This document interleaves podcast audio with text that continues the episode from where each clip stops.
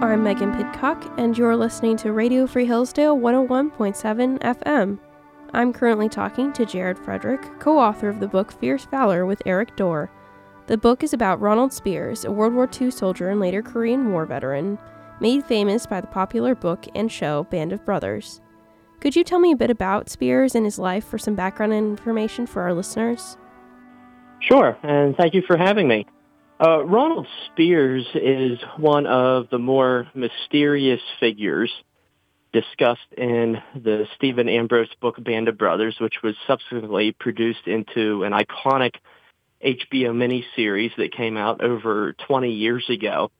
And one reason why he is considered this rather enigmatic figure is that he was thought to be a, a cold, calculative killer by some of his men Yet at the same time, he was capable of these paternalistic bonds and men looked rather affectionately upon him because he was a very capable commander. And despite all of the, the controversy and mystery sometimes associated with him, many of them came to the conclusion that there was no finer person to have next to you in a foxhole when you were in a combat situation. And so what my co-author Erik Dorr and I hope to achieve with this book, Fierce Valor, is to unpackage of the complexities and controversies that made Ronald Speirs a unique figure in the realm of World War II combat leadership.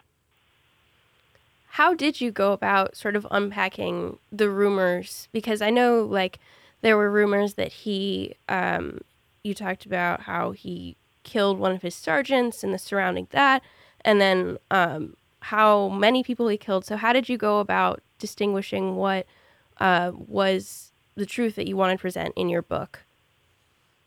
It's a great question. And really what we had to begin with was a lot of the myth and innuendo. In the film, the the series tiptoes around some of these incidents. And it's presented as hearsay. It's presented as scuttlebutt and rumor that is shared amongst the men. And ultimately, it's left up to the audience to decide whether or not Speirs did or did not do these things.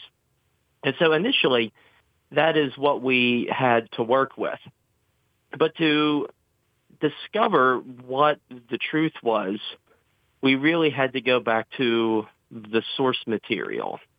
We had to go and look extensively at primary sources and interviews, and we had to make connections with those people who were actually in his unit at a particular time, said that they saw these things, and were not merely just repeating a lot of the rumor that had been circling around the battalion up until that point. Uh, and so when you go right to the horse's mouth and you find these obscure interviews that have not been extensively used by many other authors. Uh, that really became foundational for unpackaging uh, what he did or it did not do. And um, ultimately, we came to the conclusion that uh, many of the rumors were in fact true, that in fact he did do many of the things that he was accused of. But what we try to do is we try to contextualize it. Why was he forced to do the things that he did? It wasn't necessarily because he was a cold-blooded killer who had a mean streak. Uh, in some cases, it was self-defense. In other cases, it was caused by the contingencies and limitations of the combat zone. Uh, and so we, we really hope to put a, a human face and offer a degree of understanding uh, as to why he did the things that he did. Yeah, I especially liked um, your the sort of uh, discussion around when one of his subordinates or one of his soldiers went on a killing spree or shot one of the one of his um, one of the fellow soldiers. How do you think this sort of like the fact that he did take a different action with this person versus a previous person. How do you think this um, dichotomy, I guess, affected his later military uh, exploits and career? Well, in regard to um, the one subordinate that he was compelled to shoot, uh, in, in this instance, it was an intoxicated sergeant who pulled a gun on him, uh, and so it was it was a purely an act of self-defense on his part. Uh, but Speirs did very little to to quiet any rumor surrounding the circumstances around the death of this subordinate. And I think to an extent, the reason why he kept silent about it is perhaps there was a degree of, of guilt over it and he didn't want to revisit it. But the other factor to think about is that he realized that the rumors about him often worked to his advantage uh, because nobody was going to face off with him or challenge any of his orders if they thought there was this slight possibility that it could end in their own demise if they were insubordinate. And, and so our, our perspective going from our research is that it, he used that reputation to his advantage. And it worked well for him in the short term as a military officer but it perhaps didn't work as well for him in the realm of historical memory and how his men remembered him decades onward. Uh, because many of them were led to believe from all of these stories that he had a mean streak, that there was a, a degree of, uh, of psychotic nature uh, within him. Uh, and so uh, people had very mixed views of him in the decades after. On one hand, they thought he was capable. On the other hand, some of them thought that he was, in fact, a cold-blooded killer. Uh, and so uh, that that sums up his his reputation in as far as how his men perceived him. Do you think that this reputation is part of the reason why he didn't go to reunions or, you know, keep in contact with some of these people as much as others? I think that that is, is certainly part of it.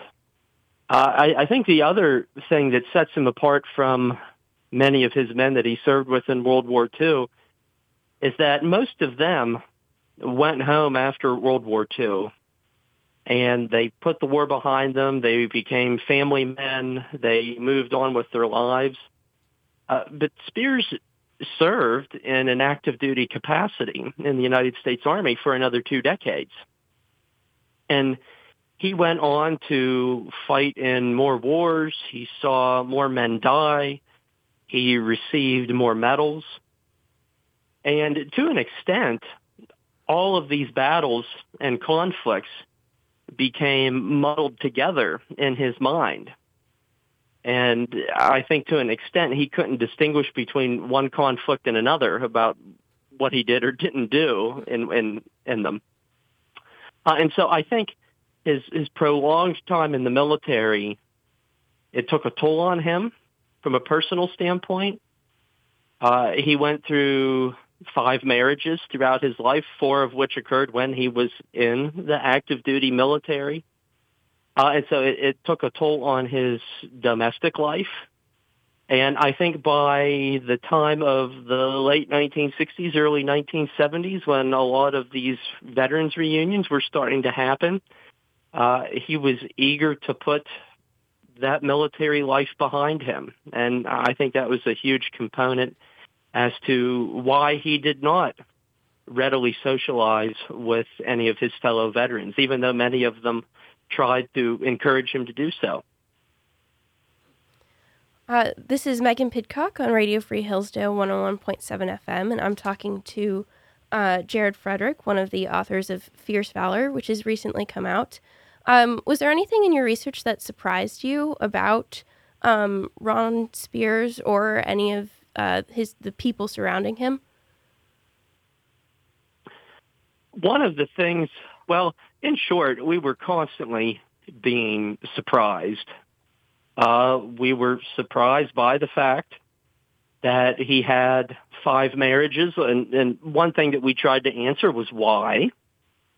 because every family member and personal acquaintance that we were able to talk to and interview for this book, all in all, had very warm reflections of him. Uh, a family member said he was a kind and quiet individual.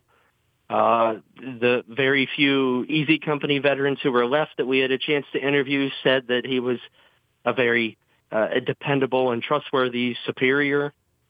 Um, and so we tried to reconcile those warm memories with the fact that he had five marriages. If you go through five marriages, there's a, a tendency to make an assumption that perhaps you know, that's not a good person uh, that has that many spouses. Um, but his uh, one of his grandsons, I, I think, answered that question for us in a, a very clear and concise way. And he said that Grandpa was married to the Army that he was away for long stretches of time. He was not able to uh, meet the, the demands of married life while he was serving as a U.S. military officer. And so it gave us a, a very clear and I think fresh understanding on the tolls and the sacrifices of military service. You're not only putting your life and limb at risk, uh, but it it makes a huge impact on people who you leave behind at home. And I think that was one really unique perspective that we were able to gain out of researching Fierce Valor. Yeah, I really the his descriptions of his marriages, especially um, how his first one ended and how that sort of uh, played into his second and sort of the domino effect, were really really interesting. Um, I didn't know most of it. Um, I was wondering, do you think that part of the reason why he was so uh, invested and sort of married to the military was because he was in it from uh, early on, or why? What do you think went into that? Speirs had a, a long-standing interest in military service. When he was a teenager. He was in the equivalent of what we would today call junior ROTC. Uh, he came from a a school that heralded military heritage. I, I think he was imbued with it uh, growing up in Boston in the 1920s and the 1930s. Um, uh, surprisingly, though, another uh, something else that that just caught us off guard. Uh, that that despite that mentality, he was actually drafted into military service in 1942. A lot of people think that this uh, gung ho guy uh, would be a, an eager volunteer that signed up right after Pearl Harbor, but that turned out not to be the case. But in any regard, I think once he got into the paratroops, he realized how good and how efficient he was at this job. And I think that is what compelled him to stay in the military when so many of his fellow officers went home at the end of the Second World War. Uh, and so he, he had a gift for military service. He was a good battlefield tacticianer. Uh, and later on in his career, he was just as um, efficient a bureaucrat as he was a battlefield leader. Uh, and it seemed that uh, whenever he had a job in uniform, he did it well. That didn't always equate, though, to success in civilian life, his his life outside of uniform. Uh, and so I, I think that is the the good parallel perspective that we can get of this guy as you know, he moved from Scotland to America when he was about seven uh, and was raised from then on in Boston. How do you think his past as an immigrant affected uh, his later career and life in general? I think this could be said for a lot of service members who were in World War II. Uh, many of them were immigrants, and many of them were the children of immigrants. Uh, a lot of them were first and second generation Americans, whether they were Scottish like Ronald Speirs or uh, Italian Americans or Polish Americans. Uh, like so many other people who were enlisting in military service. And I think it speaks to this sort of melting pot ideal that we as Americans pride ourselves on. Uh, there were many, many different components to the American military.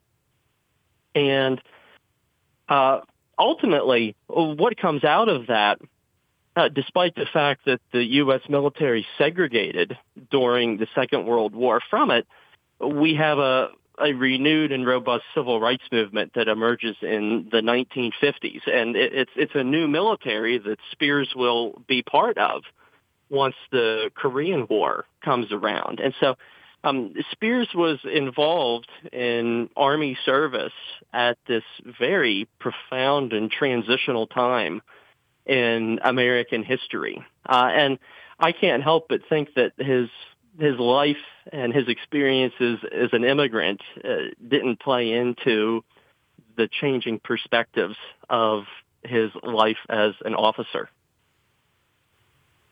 Okay, so one last question. What can we sort of take away from his life story, especially for this uh, deeper look into who he was in a way that um, maybe hasn't been seen before? I think that there's a lot that we can learn from people like Ronald Speirs. I think we can come to the realization that uh, service comes at a cost in the personal realm, the professional realm, and the psychological realm. Uh, this was a man who went through horrendous things. He had to confront demons later in life accordingly. And something else I think that is valuable for us to think about, we often look back on the World War II generation with rose-tinted glasses. And we think of all of them as these innocent schoolboys who drink milkshakes, listen to Glenn Miller music, and are always writing letters home to Ma and Pa. That's something akin to a, a Norman Rockwell painting. But life was more complicated than that. Uh, we often think of them as the greatest generation, but in order to attain victory, some within the greatest generation had to do and confront and overcome horrendous things uh, sometimes things that, that haunted them for the rest of their lives. And so I would encourage people and readers of Fierce Valor to take a step back, look at the at the complexity that war has upon people, and to take a accordingly a, a fresh perspective on the Second World War as they think about people like Ronald Speirs. Well, thank you so much for coming on. Thank you for having me. This has been Jared Frederick talking about the book Fierce Valor, co authored with Erik Dorr, about World War II soldier and later Korean War veteran Ronald Spears, whom you may know from Band of Brothers. I'm Megan Pidcock, and you're listening to Radio Free Hillsdale 101.7 FM.